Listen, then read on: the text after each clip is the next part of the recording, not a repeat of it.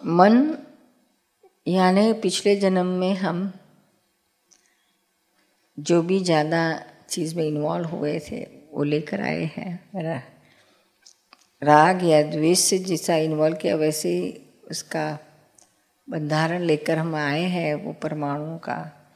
उसकी ग्रंथि बनती है, बहुत सारे इकट्ठे होते हैं तो उसकी ग्रंथि बनती है, उसको मनोग्रंथि कहते हैं। और इस जन्म में इसमें से विचार आते हैं। ग्रंथि फूटती है तो उसमें से विचार आते हैं। जैसे ज़मीन में आलू की गांठ बो दी तो उसी थोड़े दिन के बाद उसमें से अंकुर फूटते हैं ना? इसी तरह से मन की ग्रंथि में से अंकुर फूटते हैं, उसे विचार कहा जाता है। और ये विचार को आप पढ़ सकते हो, जान सकते हो। मन में से आते हैं विचार। कुछ अपने पसंद के हैं, नापसंद के भी होते हैं, दोनों तरह के होते हैं।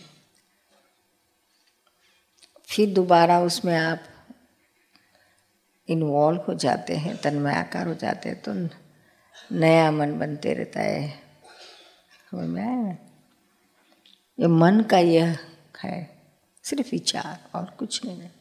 मन रडार जैसा है, रडार रहता है ना। क्या कहता है रडार का क्या कार्य है? तो सिर्फ़ इंफॉर्मेशन देते हैं। रडार क्या कहता है? इंफॉर्मेशन देता है। फिर उसका आगे कुछ काम नहीं है। उस पर क्या एक्शन लेना, वो मन का काम नहीं है। मन तो सिर्फ़ बताता है इंफॉर्मेशंस कि भी यहाँ डेंजर है, यहाँ अच्छा है या खराब, बस दैट्स इट फिर उस हिसाब से क्या डिसीज़न लेना, क्या करना, न करना यह मन का कार्य नहीं है यह बुद्धि और अहंकार मिलके करते हैं।